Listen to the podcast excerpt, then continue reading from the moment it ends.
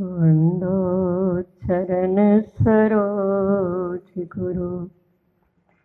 मुद मंगल आगार। जैसे वत नर होते हैं भवसागर से पार। श्री गुरु जी के सुमिरन मात्र से। नाशत विघन अनंत। तासे सर्व आरंभ में ध्यावत है सब संत। अंतर्यामी एक तुम आत्म के आधार। जो तुम छोड़ो हाथ तो प्रभु कौन उतारे पार? सकल आसरे छोड़ कर। लीनी तुमरी ओट। विरद संभारा आपने। मेरे देखे नहीं खोट। नम्रता और दीनता से भेंट सतगुरु लीजिए। मैं हूँ शरणागत तुम्हारी। दास अपना कीजिए। प्रभु, मैं हूँ शरणागत तुम्हारी। चरणों में रख लीजिए फुल जयकारा, बोल मेरे श्री गुरु महाराज की जय। बोलो, साचे दरबा एक छोटी सी विनती है मेरी सबके आगे कि भजन बोलने का तो जो यहाँ का नियम है पीछे बोलना है, नहीं बोलना, मुझे नहीं पता। वो आप वैसे चलो, सही से चल रहे हो। लेकिन जयकारा सब मिल करके बोला करो। क्योंकि ये श्री गुरु महाराज जी का खास आदेश है। मुझे याद है कि एक बार, मंगलवार का दिन तो श्री चरणों में ही जैसे श्री गुरु महाराज जी का आदेश हुआ, मेरे हाथ में माइक था।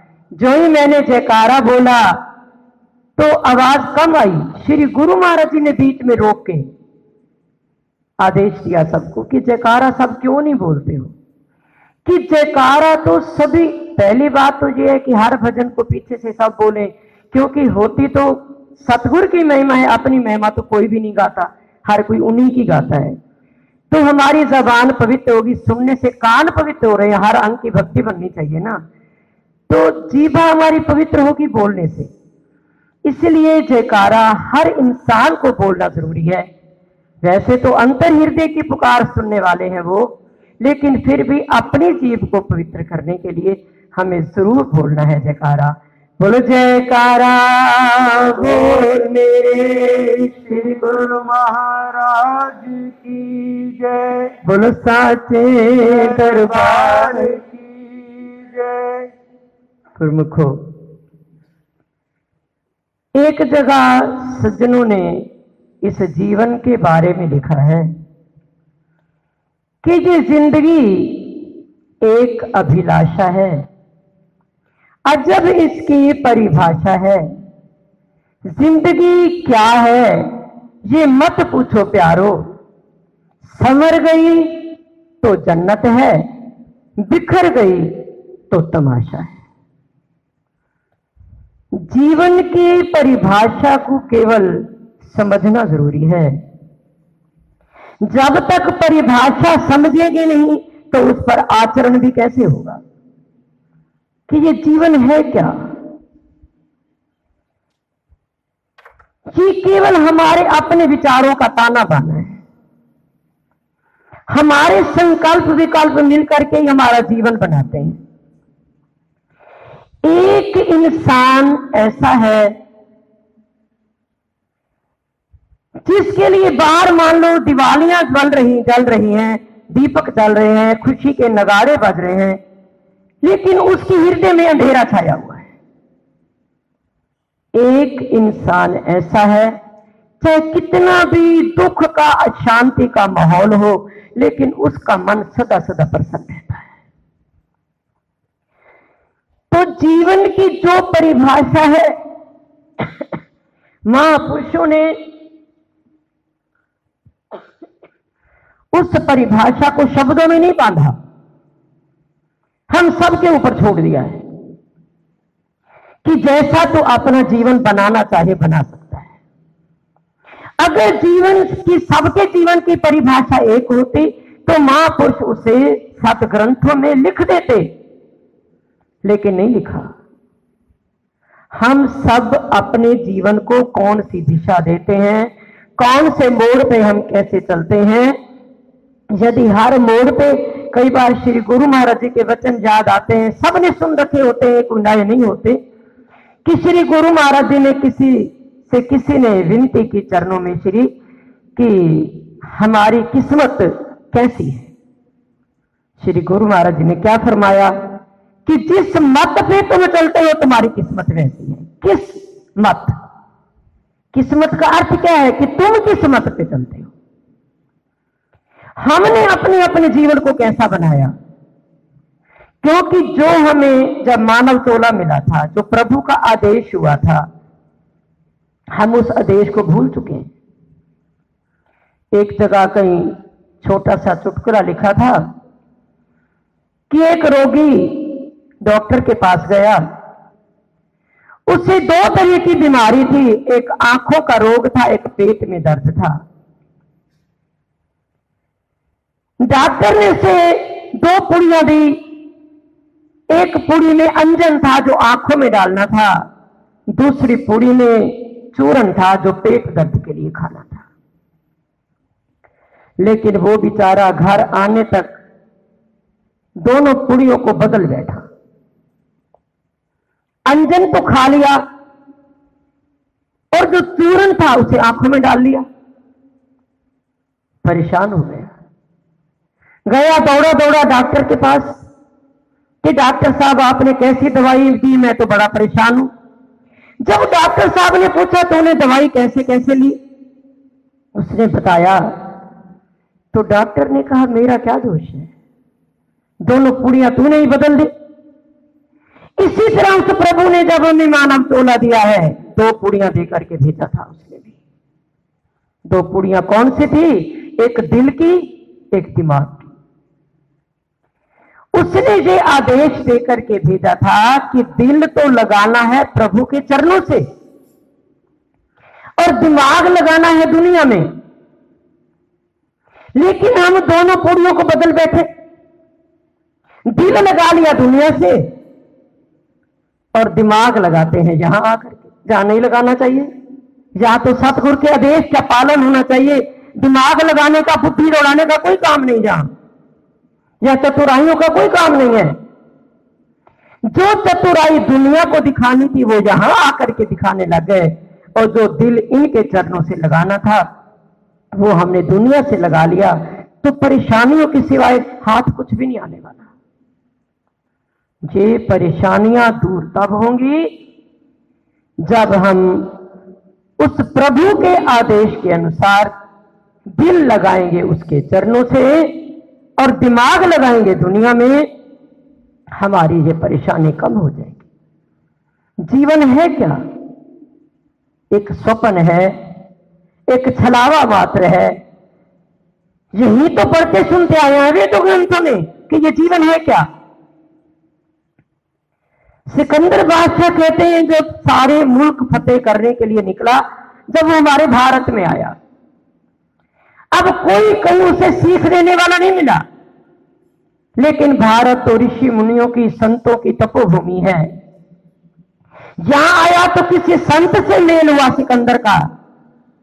संतों ने पूछा, सिकंदर, तू जो हमारे चरणों में झुका है, आशीर्वाद लेने आया है, तेरा प्रयोजन क्या है? मेरा प्रयोजन कहने लगा, केवल मुल्क फतेह करना सारे विश्व को विजय करना है। संतों ने कहा, ठीक है, आशीर्वाद तो तुझे हम दे देंगे। लेकिन पहले ये बता कि मान लो, गर्मी का मौसम है, दोपहर का समय है, तू कहीं जा रहा है जंगल में से होके जा रहा है, तुझे बहुत तेज प्यास लगी है। पानी के लिए तू तड़फ रहा है, तुझे कहीं पानी नहीं मिल रहा। तेरे सामने से तुझे एक व्यक्ति दिखाई दे गया, एक लोटा पानी का उसने हाथ में पकड़ा हुआ है। तो उस समय क्या करेगा? कहता, मैं उससे पानी मांग लूँगा। संत कहने लगे कि, मान ले, अगर वो तुझे पानी ना पिलाए, मना कर दे। कहता मैं उसे संपदा देने का लालच करूँगा, लालच दूँगा। संत कहने लगे, मान लो उस लालच में भी ना पिलाए। कहने लगे, मैं उसे अपना आधा साम्राज्य दे दूँगा। संतों ने कहा कि अगर वो आधा साम्राज्य देने पर भी ना माने, कहते मैं पूरा साम्राज्य दे दूँगा। संत मुस्कुराने लगे कि सिकंदर, अपना साम्राज्य बढ़ाने के लिए पूरे विश्व को विजय करने के लिए इस समय तुम निकले हो।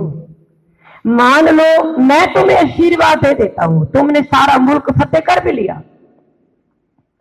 तो तेरे सारे साम्राज्य की कीमत तो एक लोटा पानी हुई ना सिर्फ़। तेरे सारे साम्राज्य की कीमत तो एक लोटा पानी है ना। जिसे तू एक लोटा पानी प्राप्त करने के बदले में उसे दे देगा।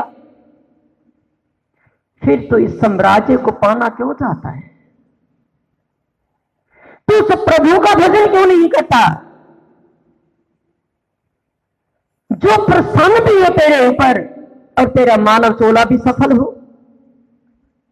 लेकिन गुरुमुखो, ऐसी शिक्षा सिकंदर को भारत में आकर के मिली। भारत से पहले उसने कितने मुल्क फतेह कर लिए थे, लेकिन ऐसी शिक्षा देने वाला कोई नहीं मिला। इतना कत्ले आम करता चला आया, अपनी सेना को भी गंवाया, दूसरों की सेना भी मारी। सब लोगों को दुखी कर करके उसने जीवन में क्या पाया? तब उसे ज्ञान हुआ तो उसने कहा कि जब मेरी अर्थी जाए तो मेरे हाथ बाहर निकाल देना कि मैं खाली हाथ दुनिया से जा रहा हूँ। दुनिया से कोई कुछ लेकर के नहीं गया। गुरुमुखो, हम आए हैं दुनिया में कितने सौभाग्यशाली हम जीव हैं कि पूर्ण सतगुरु की प्राप्ति आज संतों की भीड़ लगी हुई है दुनिया में। संतों की कोई कमी नहीं है। लेकिन हर संत गुरु नहीं है। फिर गुरुओं की भी भीड़ लगी हुई है, लेकिन हर गुरु पूर्ण गुरु नहीं है। जिन व्यक्तियों को यह सौभाग्य मिल चुका है, जिस चीज़ को भी मिल चुका है, पूर्ण सतगुरु की चरण शरण में जाने का। वो अपने भाग्यों की सराहना करे। बोल मेरे श्री गुरु महाराज की जय। कि हर व्यक्ति को जो चीज़ नहीं मिलती वो हमारे हिस्से में आई है। माया तो मायाधारियों के हिस्से में बहुत आ जाती है लेकिन भक्ति नहीं आती। जिसके हिस्से में भक्ति आती है उसे अपने भाग्यों को मनाना है। फिर भक्ति को देने वाले दाता कहते हैं ना एक सपेरा जब सांप को पकड़ने जाता है, वो कुछ मंत्र पढ़ता है, फिर उस सांप को वश में कर लेता है, पकड़ लेता है। अगर उसी मंत्र को सुन करके हम याद कर ले उस मंत्र को, हम भी सांप को पकड़ना चाहे, हम नहीं पकड़ सकते। क्योंकि सपेरे ने उस मंत्र को सिद्ध कर रखा होता है। हमें मंत्र तो हमने सुन लिया, याद कर लिया, लेकिन हमारी उस पर सिद्धि नहीं है। इसलिए हम सांप को अपने वश में उस मंत्र को सही पढ़ने के बावजूद भी नहीं कर सकते। भक्ति के धनी केवल हमारे सतगुरु हैं। वो जिस दात को बख्शने आए हैं, अगर वो मान लो दात किसी और से मिलती है तो उसका हमें लाभ नहीं मिलता, पूरा लाभ नहीं उठा पाते हम, जब तक कि सतगुरु से प्राप्त नहीं होती। क्योंकि सतगुरु ने जो भक्ति बांटने का प्रयोजन अपना लेके बैठे हैं, उन्होंने जैसे आजकल एक प्रोजेक्ट होता है, किसी का प्रोजेक्ट दो साल का है, चार साल का है, दस साल का वो पूरा तो हो जाता है ना। लेकिन इनका प्रोजेक्ट तो ऐसा है, जो सदा सदा से चलता चला आया है। ना कभी बंद हुआ है, ना होगा। आदि से चला, ये अंत तक रहेगा। ये प्रोजेक्ट कभी भी खत्म होने वाला नहीं है। ये सदा सदा चलता रहेगा। हमें ऐसी प्रोजेक्ट का लाभ मिला हुआ है जो कभी भी बंद होने वाला नहीं है। तो हम क्यों ना लाभ उठाएँ? फिर जो भक्ति की दास ये लेकर के बैठे हैं, उस भक्ति को पहले इन्होंने कि अब छोटी सी मिसाल है हम अपने सामने परमहंसों की विभूतियों के दर्शन करें प्रथम पातशाही जी से लेकर के अब तक का जो इतिहास है हमारा, कि अपने अपने गुरुओं के ऊपर हर एक ने कितनी कुर्बानियाँ की हैं। तन मन धन की परवाह नहीं की। पहले दाता शिष्य भया, जिस तन मन और पशीष पाछे दाता गुरु भया जिस नाम किया बख्शीश। यदि वो नाम की दात को हमें दे रहे हैं, लुटा रहे हैं खुले हाथों से पहले उस नाम को उन्होंने सिद्ध किया है। तब जाकर के उसको देने के काबिल बनाया अपने आप को उन्होंने। पहले वो भी शिष्य बने हैं, फिर दाता बने हैं, देने वाले बने बिना कुर्बानी के ये दात उन्होंने भी नहीं पाई। लेकिन ये उनकी दयालता देखो, हमें बिना कुर्बानी के मिल रही है। हमने क्या कुर्बानी की है? वचन हम नहीं मानते। सुमिरन भजन हम नहीं करते। नियमों का पालन करने में हम आलस कर जाते हैं। सुबह कहते हैं, शाम को करेंगे, शाम को कहते हैं, सुबह करेंगे। मैं तो अपनी बात बता रही हूँ, मैं और नहीं जानती किसी का। हम कितने लापरवाह हैं। जब उनकी दात को हम देखते हैं, मीरा भाई से किसी ने पूछा था तुमने गिरधर को कैसे पाया? कहती है, मैंने गिरधर को पाया। तुम्हें किसी ने कह दिया? मैंने तो नहीं पाया। गिरधर ने मुझे ढूंढा। जयकारा बोल मेरी श्री गुरु महाराज यदि हम अपनी करनी और कमाई की ओर देखें तो हम इनके चरणों में आने के काबिल नहीं थे। लेकिन इन्होंने अपने परोपकारों की ओर देखते हुए हमें ढूंढ निकाला, अपने चरणों से लगा लिया। हम इनके कितने आभारी हैं। इनकी कुर्बानियों से आज हम इतने सुख पा रहे हैं। वो कुर्बानियाँ इनकी हैं? सुख हम पा रहे हैं। श्री अनंतपुर आज जिस अवस्था में है, जिन्होंने इसे जंगल रूप में देखा, उनसे जाकर के पूछो कि उस रूप से इस रूप तक आने में कितने कष्टों का सामना किन किन रूहों ने किया? और हमारे श्री गुरु महाराज जी ने इसको यहाँ तक लाने में कितने कष्ट अपने तन पर सहे? और हम लोगों के लिए आज सुख के साधन सारे बना गए हैं। आज वहाँ किसी शारीरिक सुख की कोई कमी नहीं है। हज़रत मूसा थे, खुदा की बंदगी को जाते थे रोज। और बंदगी इतने ऊँचे दर्जे की थी कि रोज खुदा के नूर के दर्शन होने और रोज खुदा के साथ उनकी बातें नहीं होनी। एक दिन जा रहे थे, रास्ते में एक स्त्री मिली।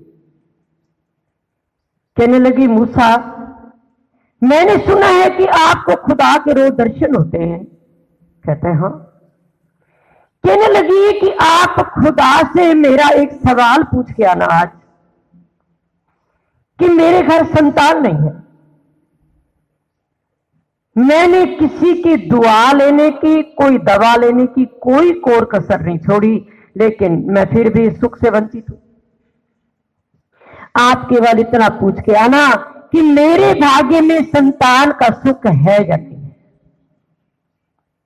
कहने लगे, ठीक है। गए, खुदा से पूछा। खुदा ने कहा कि जा करके उस स्त्री से कह देना कि तेरे इस जीवन में संतान का सुख नहीं लिखा हुआ। कह दिया।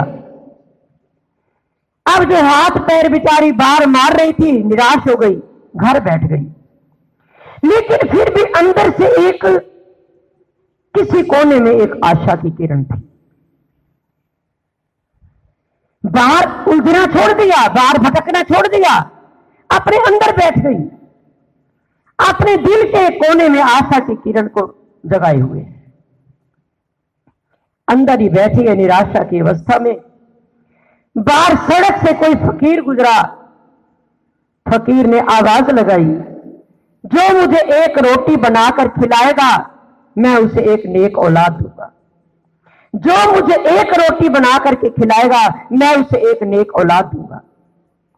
उठी, बाहर गई, फकीर को अंदर बुलाया, रोटी बना करके खिलाई। घर में बेटे ने जन्म लिया। अब बेटे होने की खुशी में जो वस्तु जिसको जितनी दुर्लभ मिलती है, वो उसकी कदरों कीमत ज़्यादा जानता है उस पर कुर्बानी भी ज़्यादा करता है। अब वो बेटे के होने की खुशी में भंडारा कर रही है, संबंधियों को बुला रही है, संतों को बुला रखा है। भंडारे का आयोजन हो रहा है, नगाड़े बज रहे हैं, सेनाइयाँ बज रही हैं। उसी समय हज़रत मूसा वहाँ से जाते तो रोज ही थे, वहाँ से गुजरे, वो स्त्री बाहर निकली कहती है, मूसा तो बड़ा खुदा वाला बनता है ना? ये देख, तू कहता था ना, तेरे खुदा ने कहा है, मेरे जीवन में संतान का सुख ने लिखा, ये देख, मेरा राजकुमार बेटा मैंने प्राप्त कर लिया। तूने कैसे प्राप्त किया? सारी बात बता दी उस फकीर ने दिया। उसके फकीर अश के आशीर्वाद से मिला है। अब नाराज़ हो गया। जो ही खुदा के दर्शन हुए, नाराज़गी जतलाई। शिकवा किया कि आपने तो कहा था कि उसके जीवन में संतान का सुख नहीं, लेकिन उसके घर में तो एक फकीर के आशीर्वाद से बेटा हो गया। खुदा कहने लगे कि तेरी बात का जवाब मैं बाद में दूँगा। पहले मुझे मानव के गोश्त का एक टुकड़ा लाके दे। चल पड़ा।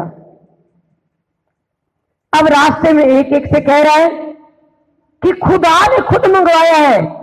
एक टुकड़ा किसी मानव के गोश्त का चाहिए। खुदा ने मंगवाया है, खुद मुझे नहीं चाहिए, वो मांग रहा है। अरे खुदा के पीछे तुम कुर्बानी नहीं कर सकते। एक टुकड़ा अपने शरीर के गोश्त का, मांस का नहीं दे सकते। लेकिन कोई देने को तैयार नहीं है। ऐसा करते करते गाँव, शहर सब पार कर गया। जंगल में से होके गुजरा। जंगल में से जब होकर के गुजर रहा था सामने वही फकीर बैठे थे जिनके आशीर्वाद से उस स्त्री के घर में संतान पैदा हुई। फकीर तो जानते थे मूसा को लेकिन मूसा नहीं जानता था फकीर को। फकीर ने पूछा हज़रत मूसा आज इतने निराश क्यों हो?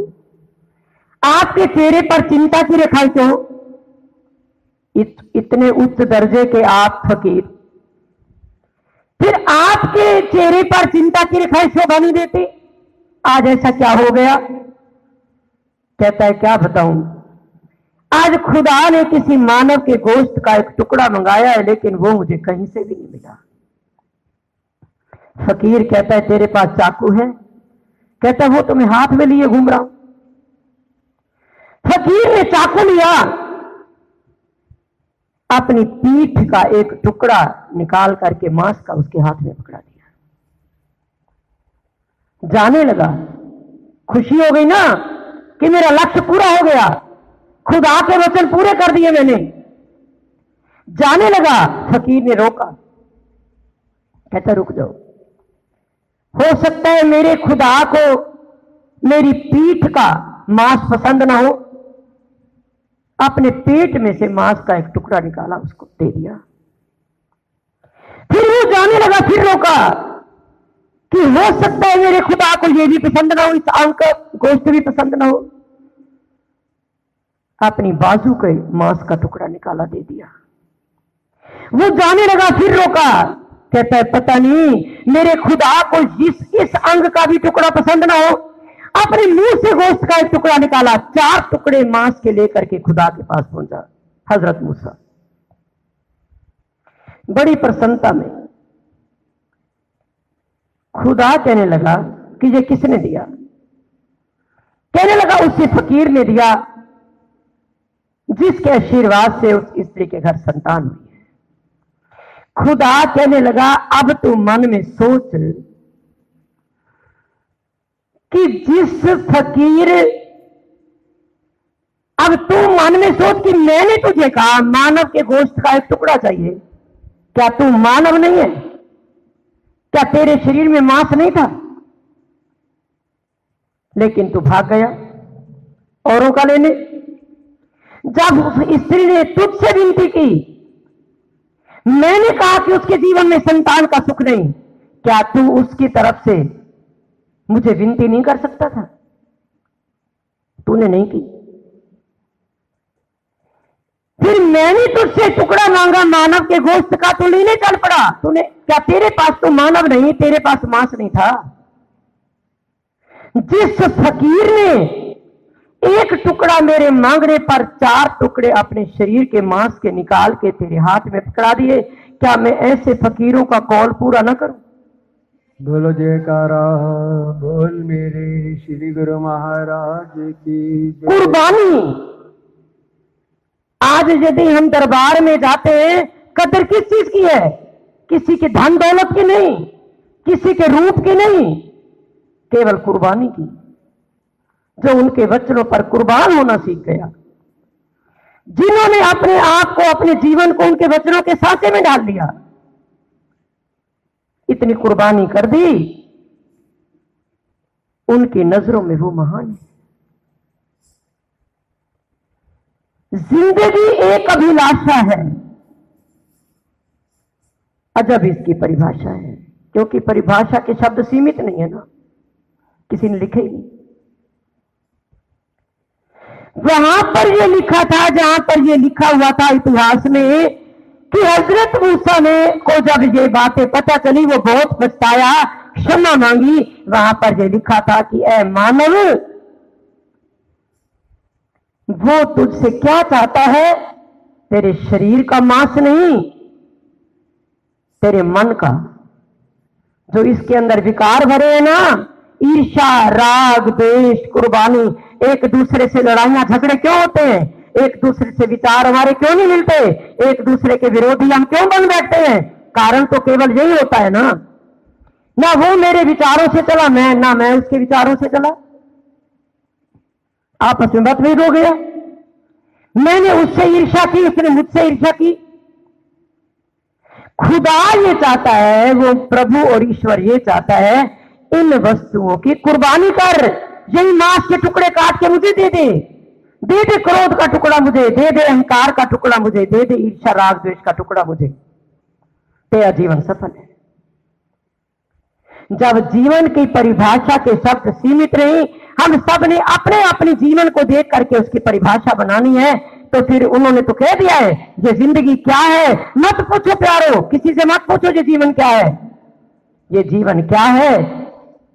ये समर गई तो जन्नत है। बिखर गई तो तमाशा है। बिखेरना नहीं, इस जीवन को संवारना है। जो आम लोग पूरन सतगुरु के श्री चरणों से नहीं जुड़े, जिनको ये दरबार नहीं मिला, उनका जीवन तो तमाशा बने। लेकिन हमने अपने जीवन को संवारना है, क्योंकि हमें जीवन को संवारने का अवसर मिला हुआ है। फिर हमारे जीवन को संवारने वाले हमें रहनुमा मिले हुए हैं। जो हर कदम पे सामने खड़े हैं, एक कदम भी कभी गलत जाने लगता है, सामने खड़े हो जाते हैं कि तूने ये कदम नहीं रखना। तेरा ये कदम गलत है, तेरा ये मोड़ गलत है। अगर ये मोड़ तू मुड़ गया तो तुझे पछताना पड़ेगा। हमारे तो हर कदम पे खड़े हैं। ये जो भी हम सामने दर्शन कर रहे हैं, इनको मूर्त रूप नहीं समझना, साकार है यदि इनको साकार रूप में मान करके चलेंगे तो जीवन के हर मोड़ पे ये खड़े मिलेंगे। तो गुरुमुखो, जीवन को जितना जितना संवारने की कोशिश होगी, ये एक दिन का काम नहीं, एक एक घंटे, ये मत कहो कईयों से कहो ना, आज ये काम कर लो, कल कर लेंगे। ये एक पल के लिए कुछ सोच लो, फिर कर लेंगे। किसी से कोई ये काम अभी करना है अच्छा थोड़ी देर रुक जाओ ना, अभी कर देंगे। ये आदतें इतनी गलत हो जाती हैं, सारे जीवन को गलत बना देती हैं। समय तो मुझे लगता है मेरे पास नहीं है। वैसे कोई बात ज़्यादा जाती है, आप लोगों के प्रेम को देख के दिल कर जाता है। एक व्यक्ति संतों के पास गया, नौजवान था, लड़का था। कहता है, मुझे, मैंने सुना है आपने ईश्वर का साक्षात्कार किया है। संतों ने कहा हाँ सही सुना है। कहते मुझे भी करा दो, दर्शन अभी करा दो, जल्दी से करा दो। संतों ने कहा, तूने पढ़ाई की है? कहता है हाँ। कितनी पढ़ाई की है? मैं बीए तक पढ़ा हूँ। संतों ने कहा, चल ऐसे करते हैं, तू मुझे बीए पास करा दे अभी। हम तुझे ईश्वर के दर्शन करा देते हैं। कहते है, कहता है कि महाराज, ऐसा कैसे हो सकता है? बीए पास को एक दिन में होती है? संत कहते बता फिर, कैसे होती है प्रोसीजर बताओ काम में। कहते हैं, महाराज, पहले स्कूल में एडमिशन कराना पड़ता है। उसके बाद लोअर के जी अपर के जी पहली, दूसरी, तीसरी क्लासे पढ़ते पढ़ते पंद्रह, सोलह क्लासे तब हो जाती हैं। तब भी ये पास होती है। इसी तरह पंद्रह, सोलह साल लग जाते हैं। तो अभी अभी कैसे करा दू? संत महापुरुष कहते तेरी संसारी विद्या की एक डिग्री लेने के लिए बीए की डिग्री लेने के लिए सोलह साल चाहिए। तो ईश्वर कोई सामने बैठा है सामने बैठा है तो क्या उसको पाने की विधि कोई इतनी आसान है? जो तुझे मैं अभी से उसके दर्शन करा दूँ, उसके लिए भी। पहले ईश्वर के चरणों से जुड़ना पड़ता है, फिर उनके बताए हुए वचनों का पालन करना पड़ता है, अपने आप को वचनों के साचे में डालना पड़ता है। सेवा, सत्संग, सुमिरन, ध्यान, इन सारी कलाशों को पार करना पड़ता है। तभी तो उसके दर्शन होते हैं, ऐसे तो उसके दर्शन नहीं हो सकते। गुरुमुखो, हमारा ये सौभाग्य है कि हम पूर्ण सदगुरु की चरण चरण में आए हुए हैं। हमें हर कदम पे हमारे रहनुमा मिले हुए हैं। हमारे जीवन का कोई कदम भी गलत दिशा नहीं ले सकता। हर कदम सही दिशा में जा रहा है और जाएगा। ये उनकी पूर्ण गारंटी है। हमें गलत दिशा नहीं देंगे वो। यदि मान लो हमारे जीवन में ऐसी कोई कमी है, हम सही दिशा नहीं ले पा रहे तो हम उनके श्री चरणों में विनती करें। हर वो घड़ी जो है, सोई घड़ी सुलखड़ी घड़ी शाह नार आवे हर वो घड़ी खुशियों की घड़ी होती है, जो उनके श्री चरणों से हम जुड़े होते हैं। तो ये भी खुशियों की घड़ी है। इस समय भी हम उनके श्री चरणों में स्थान लेके बैठे हैं। पता नहीं इन चरणों में स्थान हम लेने के योग्य थे या नहीं थे, लेकिन उन्होंने फिर भी दे रखा है।